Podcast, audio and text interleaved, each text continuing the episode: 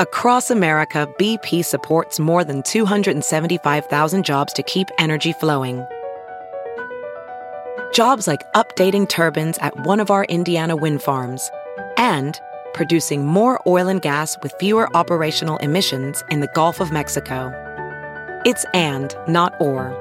See what doing both means for energy nationwide at bp.com slash investing in America.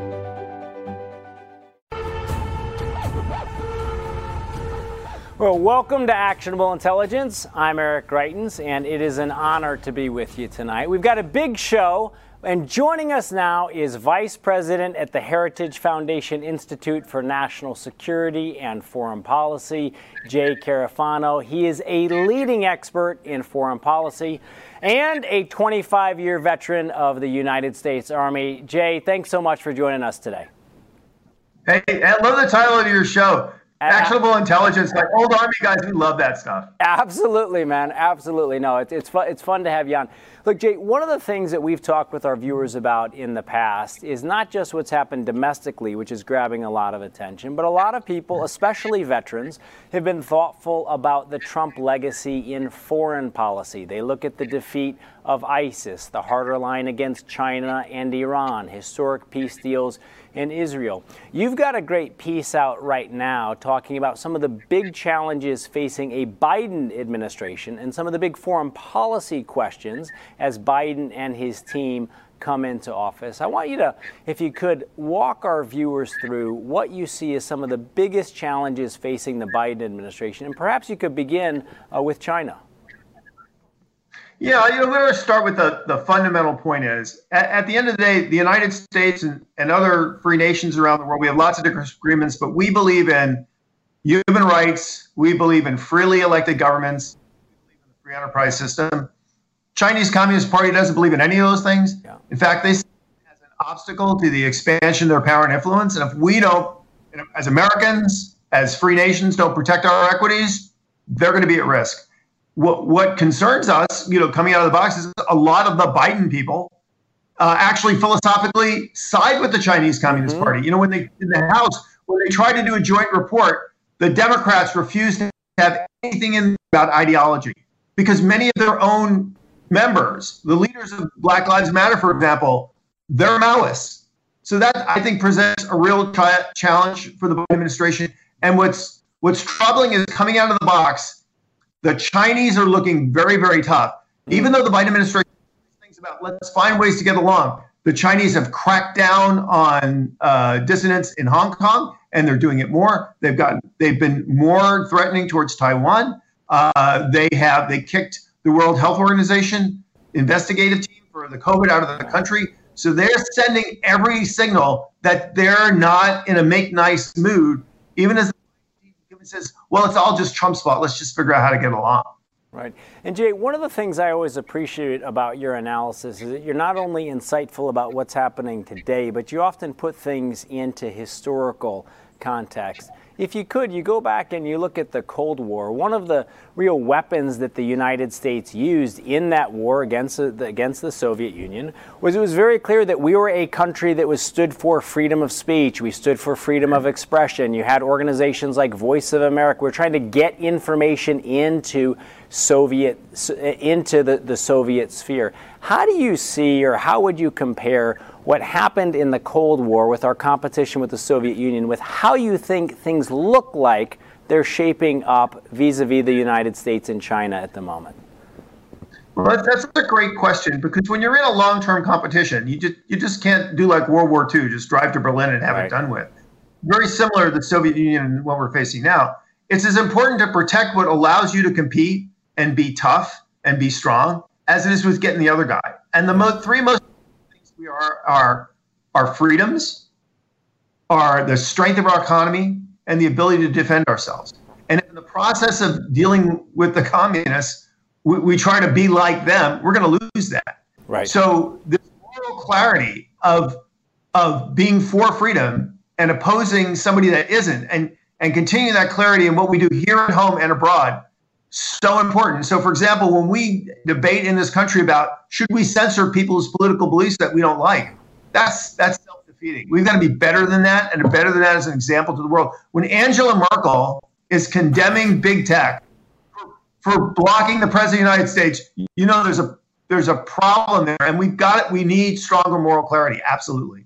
Yeah, and, and I also think think it's true that you know just just a very basic principle that a self-confident America should recognize that we can defeat any other power if we are our best selves that we don't want to try and mimic chinese values. We want to like fully give full expression to to american values. And you know i just to make a point you know you mentioned the german chancellor. There was actually a lot of condemnation from around the world of you know political leaders from from various political parties all looking at what had happened here with uh, with big tech. I think it's something that I know you'll be uh, keeping an eye on, and we'd love to have you back to talk on on that subject more later. Right now, Jay, I want to turn to Iran. Uh, big issue. Walk our viewers through where things stood when President Trump took office. What happened with Trump over the course of the last four years in Iran, and what the big questions are going to be for Biden, please, if you could. Yeah, and that's that's one that really has me worried because in four years, Trump really put Iran in the box. He, he economically, politically, militarily, the diplomatic alliances he, he achieved in normalizing relations between the Arab and Israel. Um, Iran had no space to operate. They're under threat everywhere. The economy's in shatter. The government's under pressure. And the Biden team, all they had to offer is we're going to go back to the deal, which is essentially the get out of jail free card for Iran because the, the Iran deal only benefits Iran and nobody else. Here's what's really, really troubling about that. Knowing that Biden is going to give them a softball and go back to the deal, what have the Iranians been doing lately? They've been increasingly threatening and aggressive. Mm-hmm.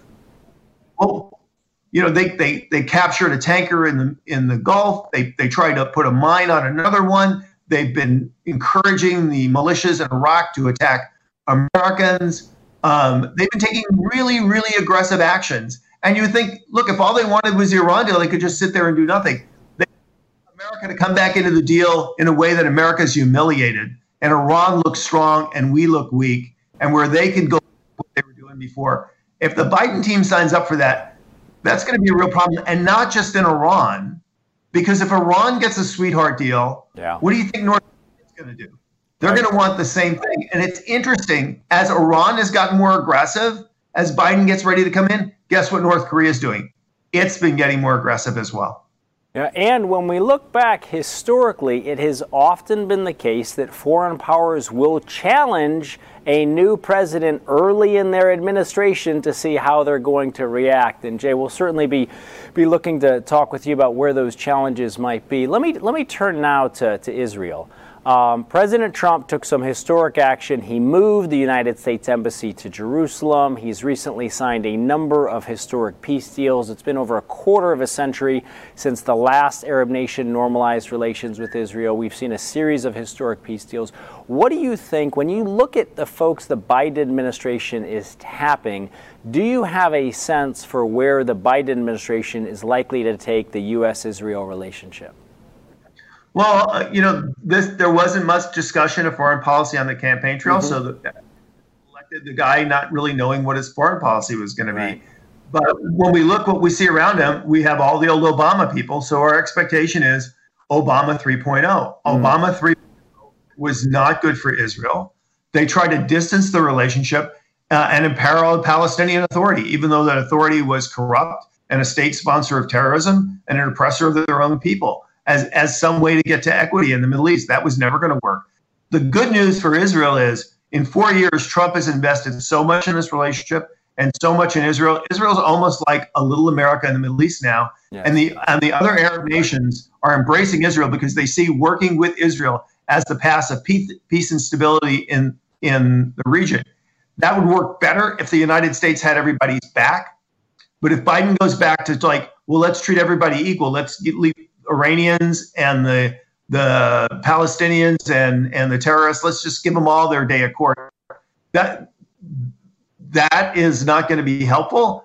But what Trump has done in the region in the last four years, whether you like the orange hair and the tweeting or not, it's I believe it's transformational. And I think part of his the greatest part of his legacy is creating an opportunity for peace and stability in the region without America having to babysit the entire place that we've yeah. ever had in modern times.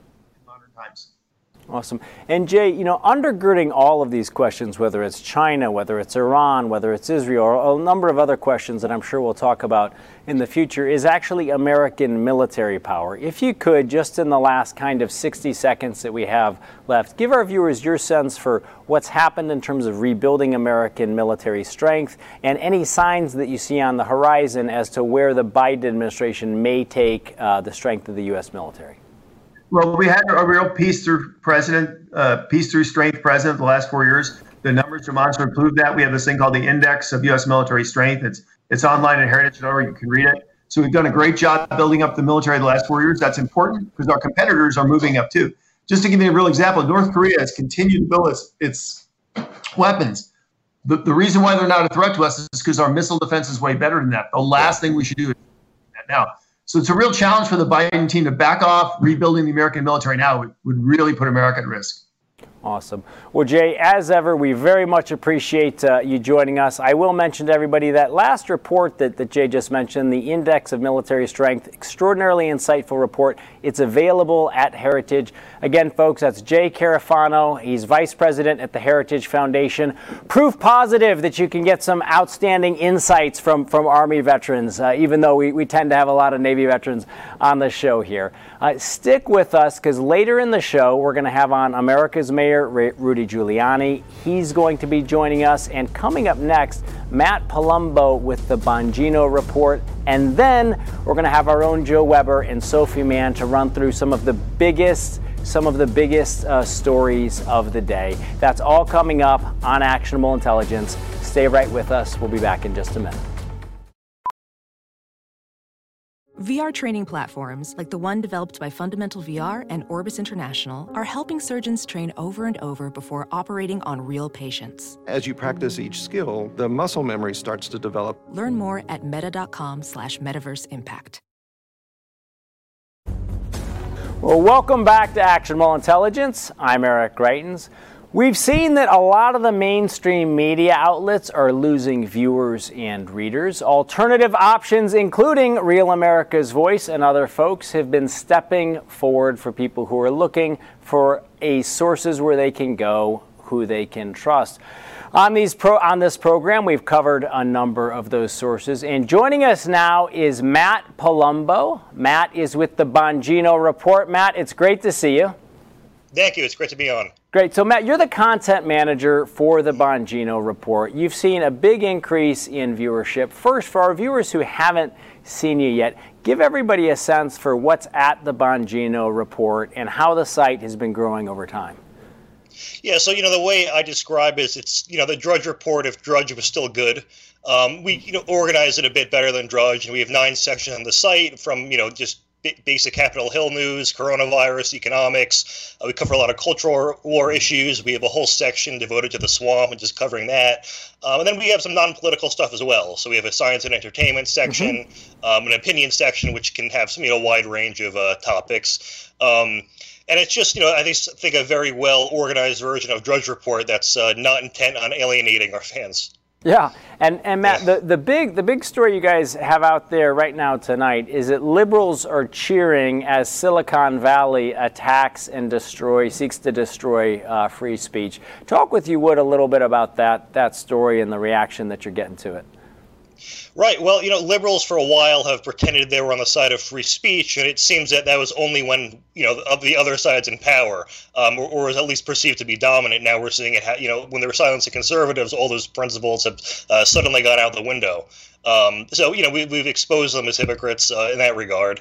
Um, and, and, you know for a while people have been saying to us when we've complained about censorship is well just build your own, build your own Facebook, mm-hmm. build your own Twitter. So you know Dan and those people at Parler said, all right, sure, we'll go do that. They were number one in the App Store. Mm-hmm. And what happened? Silicon Valley uh, it seemingly colludes and just takes it down everywhere. They were down in Google one day, uh, down on Twitter, um, and separately Trump's Twitter account was taken down.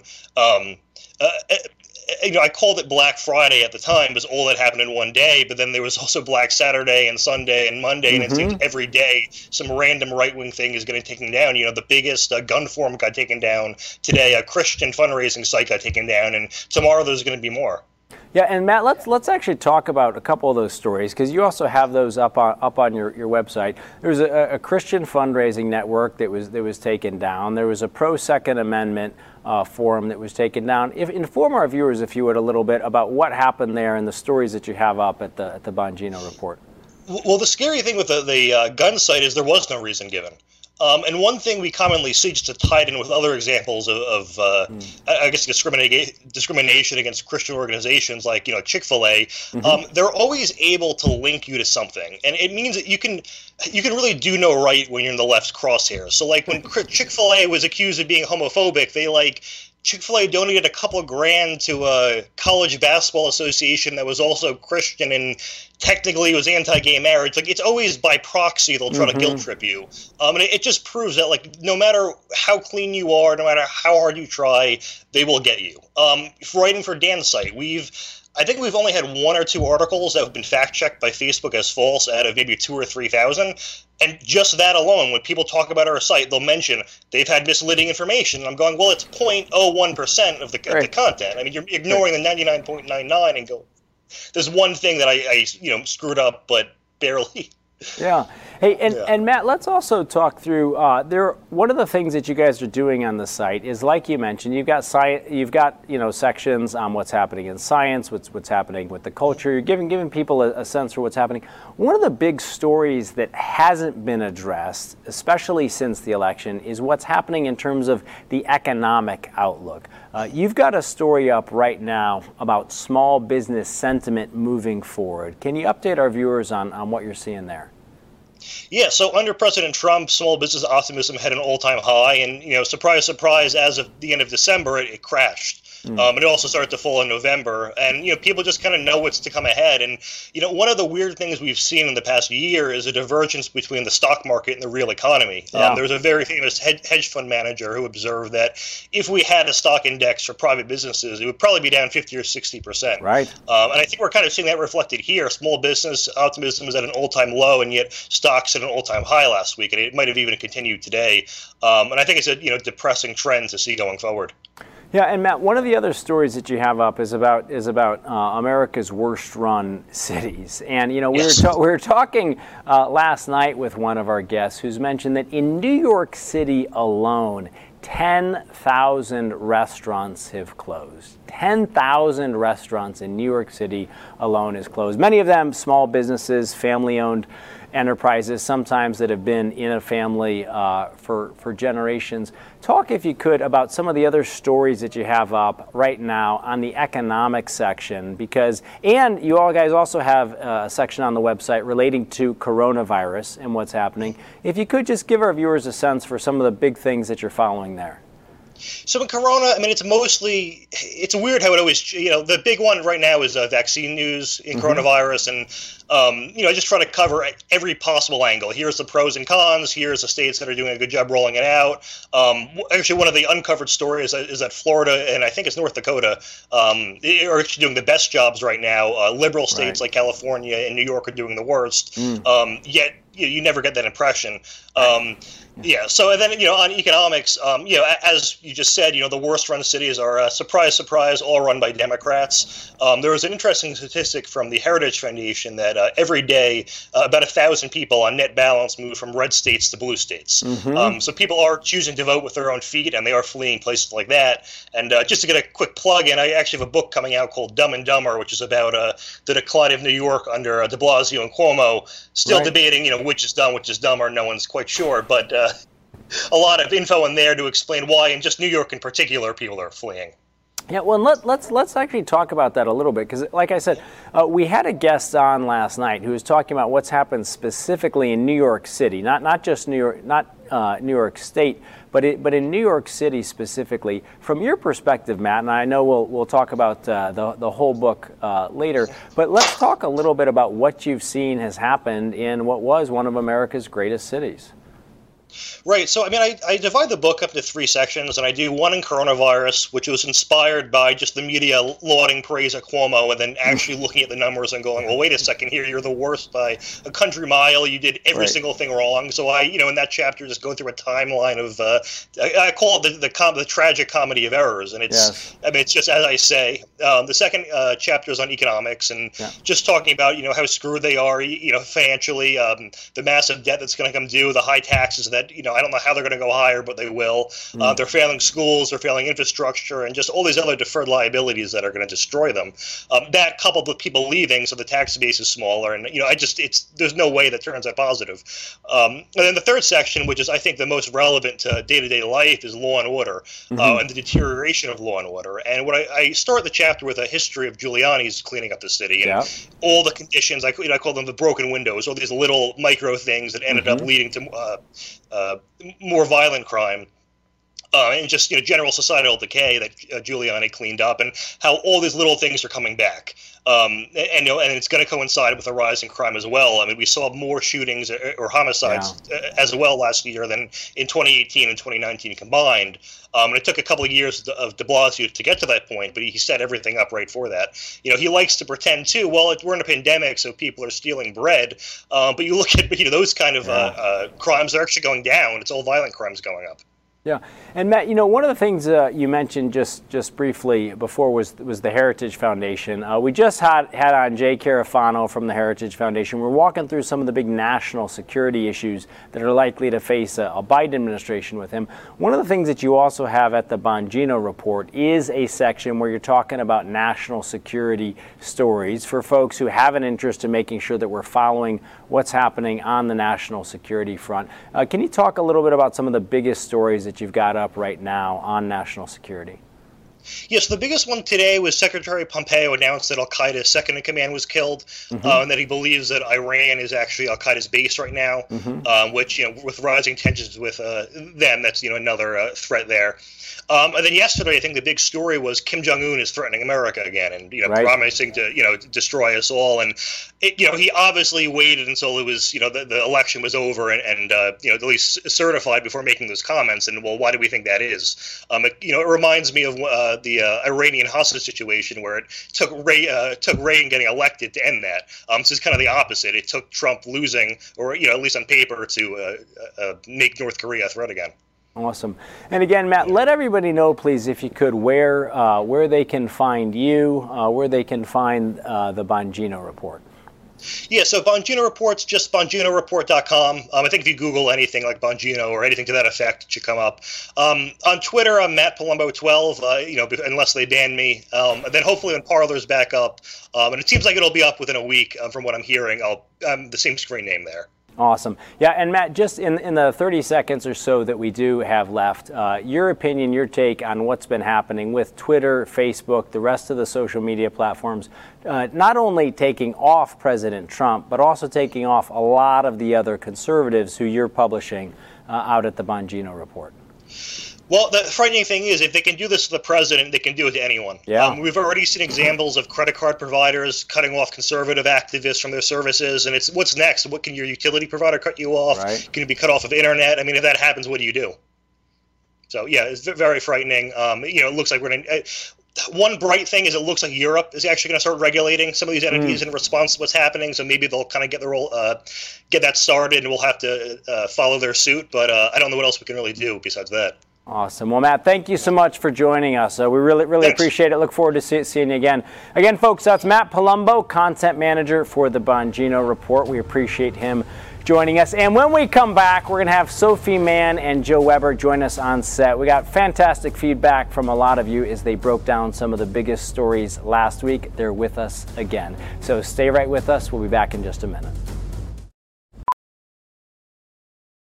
Ophthalmologist Dr. Strauss has seen firsthand how the metaverse is helping surgeons practice the procedures to treat cataracts.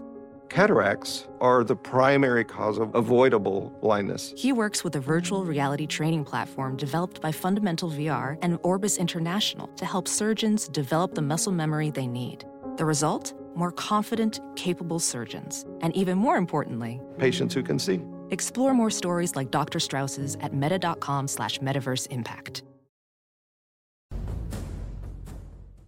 Well, welcome back to Actionable Intelligence. I'm Eric Greitens. Well, we are joined now by the Just the News dynamic duo. We got fantastic feedback from you when we had them on last week. So, back to break down some of the biggest stories is Joe Weber and Just the News correspondent Sophie Mann. Guys, thanks so much for being with us. Thank you for having us. Nice Having us back. Okay, so we got some big stories out at justthenews.com where all of our viewers can, can check them out. One of the biggest stories has to do with Senator Joe Manchin Democratic senator from West Virginia, saying that there are not the votes to convict President Trump if there even were an impeachment of him in the House. What do we know right now? Well, I would just say that if Manchin is known on the Hill as a straight shooter. Yeah. You know, if he's he's the he's going to he's going to tell you if they're the votes or not. Yes. He's not going to kind of play politics with that. And there's no really need for him to do that because he doesn't want to get burned. Uh, he- he's going to tell you where he stands. I'm sure he's whip counted. I'm sure everybody has whip counted Yes. these votes. Right. Sophie. Yeah, I mean, I think that we're seeing a lot of this sort of rhetoric come out of the moderate Democratic base, um, Mm-hmm. which has a lot more to do right now with the Senate than it does with Congress, who Yes. needs to sort of appease the leftmost wing of the party. And I mean, we know Speaker Pelosi has behaved in such a vengeful way toward the president Mm. for you know four years now. This is kind of her final her final act against him. But we it's and we've heard you know that Speaker or I'm sorry, soon to be Majority Leader Schumer agrees with her um, plenty, but it's unclear if this is really something that Joe Biden wants to see happen. We're hearing reports just today and yesterday that Biden is worried that an impeachment trial at the 11th hour, when you know President Trump is set to leave office on time, January Yes. 20th, is going to be a waste of time, something that the American people do not find to be particularly popular, just as the Democrats sort of bungled the effort in 2018. And mo- most importantly, in Joe Biden's mind, something that sets behind his agenda, which has to do with issues Right. that all Americans are concerned about the coronavirus pandemic, the ailing American economy, and you know things that are personal to him, such as getting his cabinet choices approved by the Senate in short Yeah. order. In fact, he put in a call this weekend to House and Senate leadership asking them if should an impeachment trial go forward, will they able to will they be able to split the time in their day? The answer to which, of course, is no, not really. Right. But um, so we're seeing, I think, a lot uh, from the sort of moderate Democratic part of the party, especially those who sort of are concerned first and foremost right now with agenda efforts, um, coming out against this. Yeah. I also have to wonder if seeing another effort in impeachment doesn't remind everybody of the Russia collusion hoax that went on for years, remind them of the previous impeachment and all of the things that were done against President Trump. So obviously, I know you and the team will be keeping a close a close eye on that. Another big story: Tom Fitton, Judicial Watch. He's been on this show before. Just had his account suspended by Twitter. Uh, what's the latest on that, Joe? This is cr- baffling because he's been talking about uh, hydroxychloroquine for ages now, Yes. and I simply just don't know why, or no one does. He's befuddled as much as anybody else about why this has.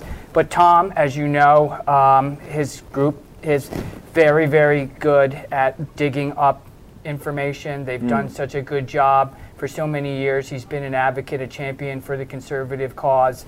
Uh, and he's become a target, I think, by a lot of people as well. I'm not saying that Twitter in particular, but yeah. And this time, you know, they finally sort of did what they needed, wanted to do, and that was seemed to silence him. And it's something. The facts are that this is actually a tweet that he'd put up many times before, and that they had, if I'm right, explicitly said that this didn't violate their policies, and yet somehow now in this new environment, they're saying that it that it does. Well, yeah, I mean, I think that as Joe said, Tom Fitton is a guy whose entire group has been so committed for so long to really going into reports and, mm. you know, citing just fact after fact after fact and like real documents. They're not Yes. an opinion group. So to say at all that this is somebody who is generating information that could, you know, stir up any sort of trouble is effectively to say, as I think we've seen so much of from big tech and certain groups on the left, you know, to deny the American people the truth. Right. Um, they're effectively saying the truth here is what will incite insurrection, is what will stir people up, which is worrisome in a week where we've seen a lot of people Yeah. be kicked off of these platforms. And, you know, it's unclear at this moment exactly what the legal pushback is going to be against actions like this. But yeah, I mean, especially in the case of Tom Fitton, it is pretty much entirely baffling why this is exactly what they would even go Mm-hmm. after. And I wonder if it actually won't ultimately serve the company poorly that they didn't even really bother to come up with a with a better take rationale. than Yeah, exactly. Yeah, yeah. Well, we, look, we've we've seen their, their stock price drop 12 percent Mm-hmm. uh, quickly. We'll obviously be keeping keeping an eye on it. Now, another big and interesting story that's trending right now at Just the News has to do with the Pentagon and some of the exercises that they were putting together. Joe.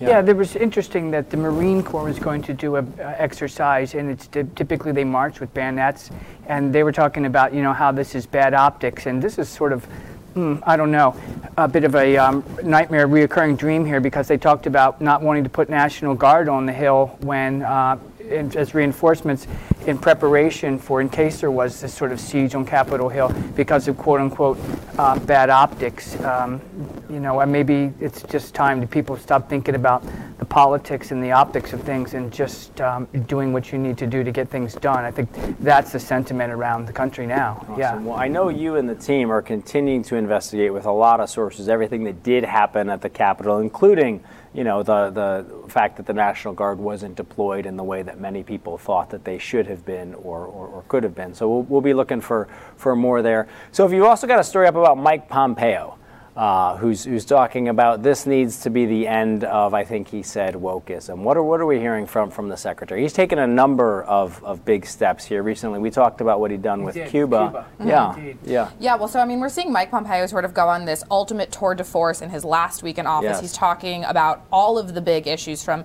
mm. the Middle East to our, you know, friends and enemies abroad to domestic terror fronts in the United States. And I mean, one thing I think that he's saying, he's been in his job a long time. He's been very, very effective perhaps one of the most effective yes. members of President Trump's cabinet um, in his post. He's saying that he has sort of cracked down on what he thinks the patterns of behavior that lead to countries breaking apart are. And he's mm-hmm. saying, you mm-hmm. know, wokeism in the United States is that. He thinks it is tearing the country apart. And it is, I think, just something to really think about and pay attention to that in his one of his last days in office, one of his last big public addresses, he is telling the American people that this is potentially the thing that could lead to, you know, the shattering of our nation. And I, I hope that people take that as seriously as it should be taken. And I hope that, um, you know, Secretary Pompeo continues to speak out in some capacity about this once he's out of office. Can I ask you a, a question about that? Sure. Do you think he has any 2024 uh, potential? You know, I think um, there were some rumors that he was headed down to Florida this past week. I, it's it's unclear. I think that I think that there is a chance that he could be thinking about 2024, especially because it seems like Pompeo is enough of sort of a mainstream guy who also toes that Trump MAGA line. Um, I think that there's some real potential there. I think that he could be a, a, contender. Yeah, and it's also it's certainly an important message. I mean, America has always been founded on a shared bedrock of, of values, and a lot of these movements that are attacking a lot of those core values around freedom of expression, we certainly need to need to keep an eye on. Well, guys, we very much appreciate you joining us, and I wouldn't cut it off except that we've got another fantastic colleague, Nick Ballasy, who's been covering Congress, and right now we actually have a live feed of what is happening in Congress, and I want to bring in just the News uh, congressional correspondent Nick Ballasy for a quick update on what's happening in Congress right now. Nick, it's great to see you. Great to have you on. Tell us, uh, tell us what you know. So right now they're on the floor of the House debating the resolution that they're proposing and voting on this evening, probably around 7:30. That's the schedule. Uh, they're going to vote on a resolution to call on, formally call on Pence to invoke the 25th Amendment to remove President Trump from office. Now, he has, you know, eight days uh, left in office, but they're pushing this through.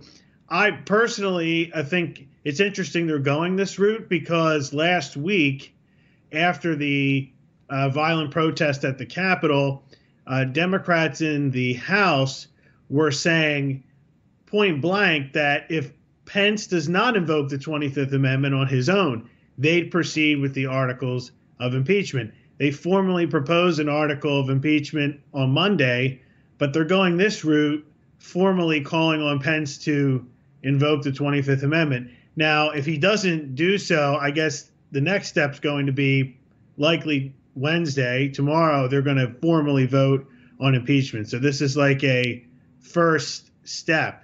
So that's what's happening right now. This resolution, it will likely be followed with a formal a vote on impeachment itself.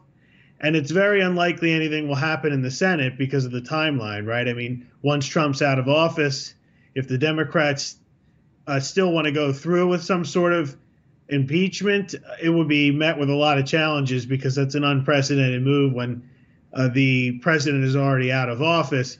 But uh, the majority whip James Clyburn alluded to the fact that this could distract from Biden's agenda so that the Democrats could actually, after Trump's already out of office, proceed with some sort of impeachment or some sort of uh, you know strategy to uh, condemn uh, his handling of that whole situation at the Capitol, the violent protests. So we'll see what happens. But this is what's going on right now: the resolution to call on Pence to invoke the 25th Amendment.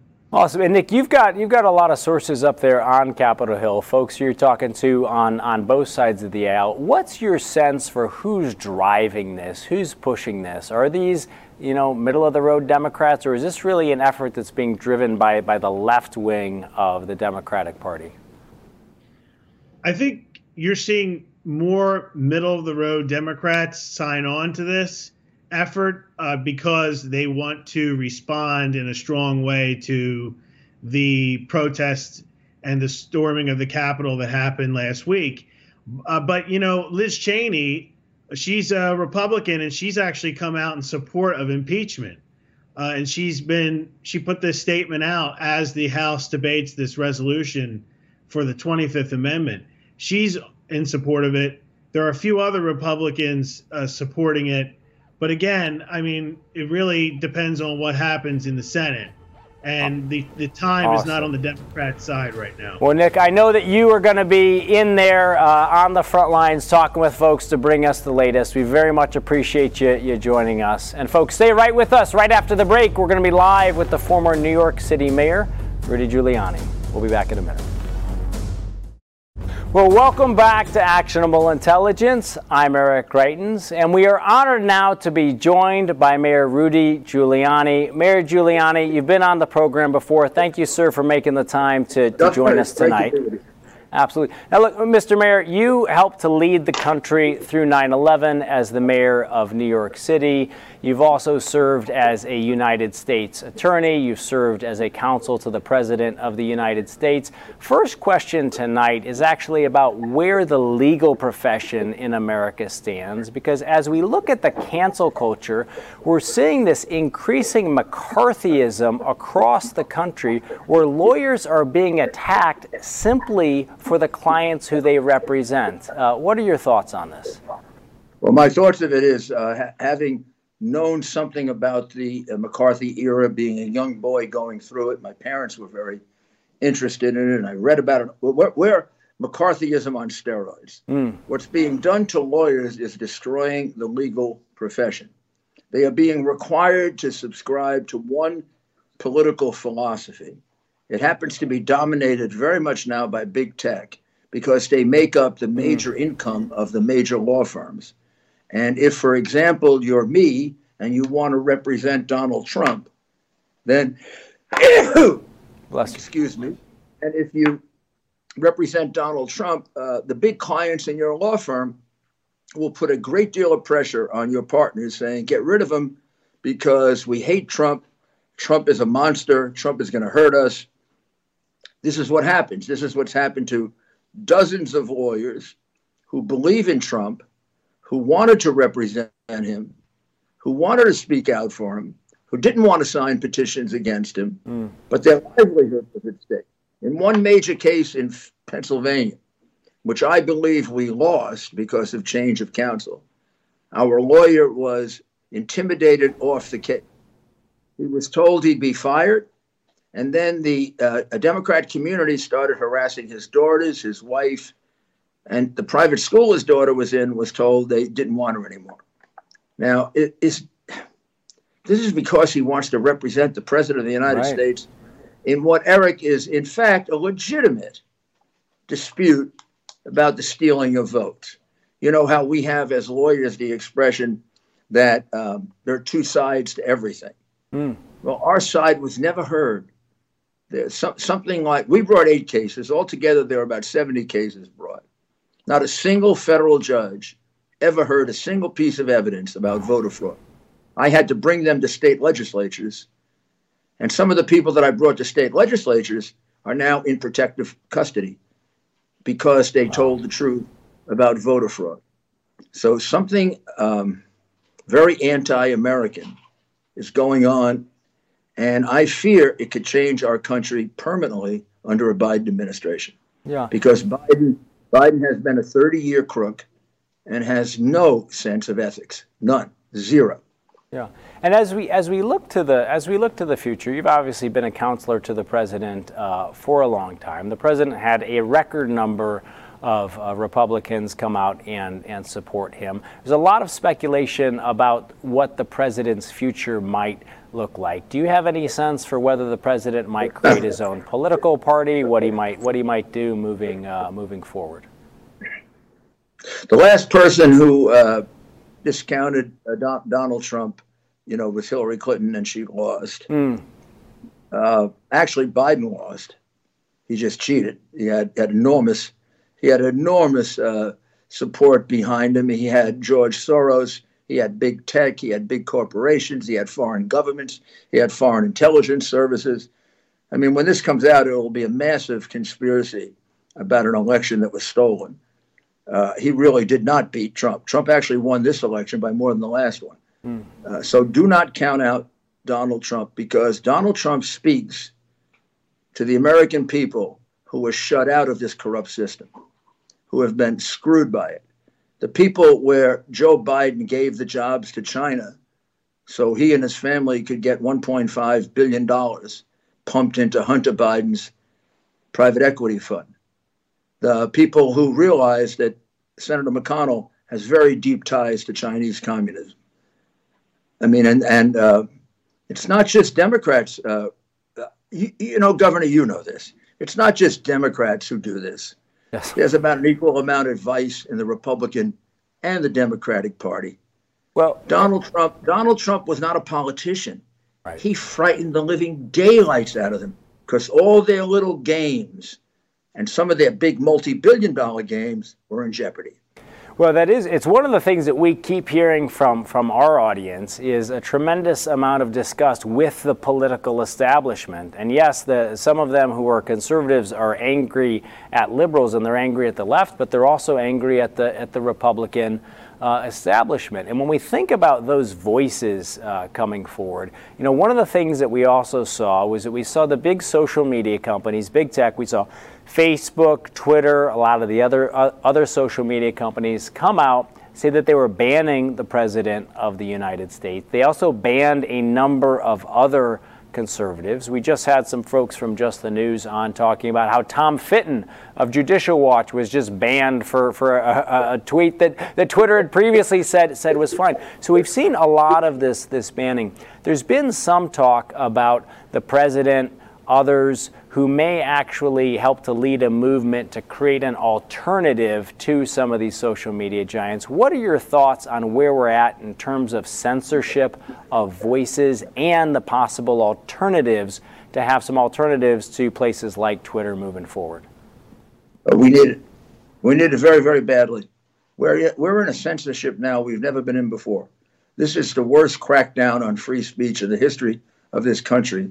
It's disgraceful that a country that is dedicated to free speech, that was founded on two basic notions, freedom of religion and freedom of speech, has actually attacked both this year. Democrats have attacked both of those viciously this year and uh, leaves us going into this current year really wondering whether we still have freedom of speech. I mean, we're cut off in about 80% yeah. of the places that we can communicate. I don't know. They didn't do that good a job in East Berlin they didn't do that good a job in, in communist Russia. We could get in about 60% of the times. Right. I mean, they, they we, are, we are now at levels of censorship that equal totalitarian governments. Now, they say it's being done privately, but that's the biggest bunch of nonsense. They're a public accommodation. Isn't this the same as back in the 60s when black people couldn't sit at the soda fountain and they said, "Oh, we're private. We're private. You don't have to sit here." But they were held to be a public accommodation. Yes. Isn't Twitter a public accommodation when it gets up to billions of dollars of income and hundreds of millions of Americans and people? Mm. Don't they have to live by our basic value of free speech if they want to take advantage of that enormous amount of money from our public, like Woolworths did? Uh, the only reason for the distinction is because of corruption. Because they pay so much money, and they pay off so many politicians.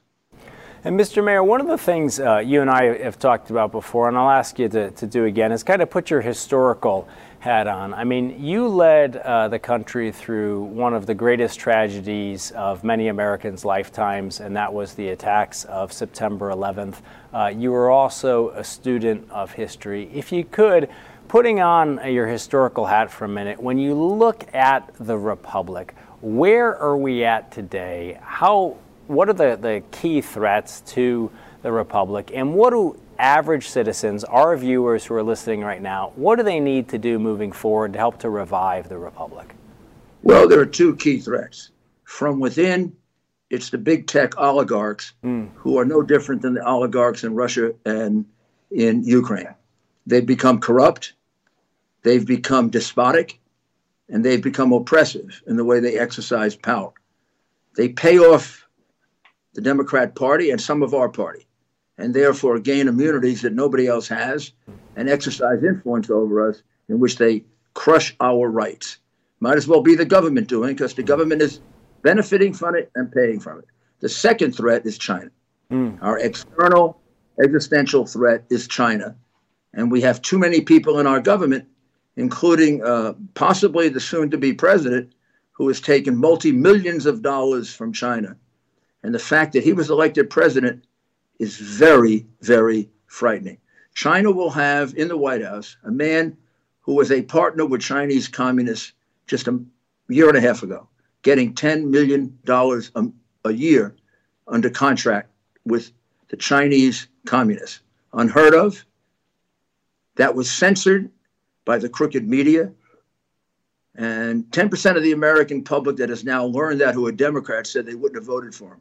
This yeah. is the danger of censorship. Our biggest danger right now is censorship. It's got to end. We have to have a free press again if we're going to save ourselves. Otherwise, I don't know where we go.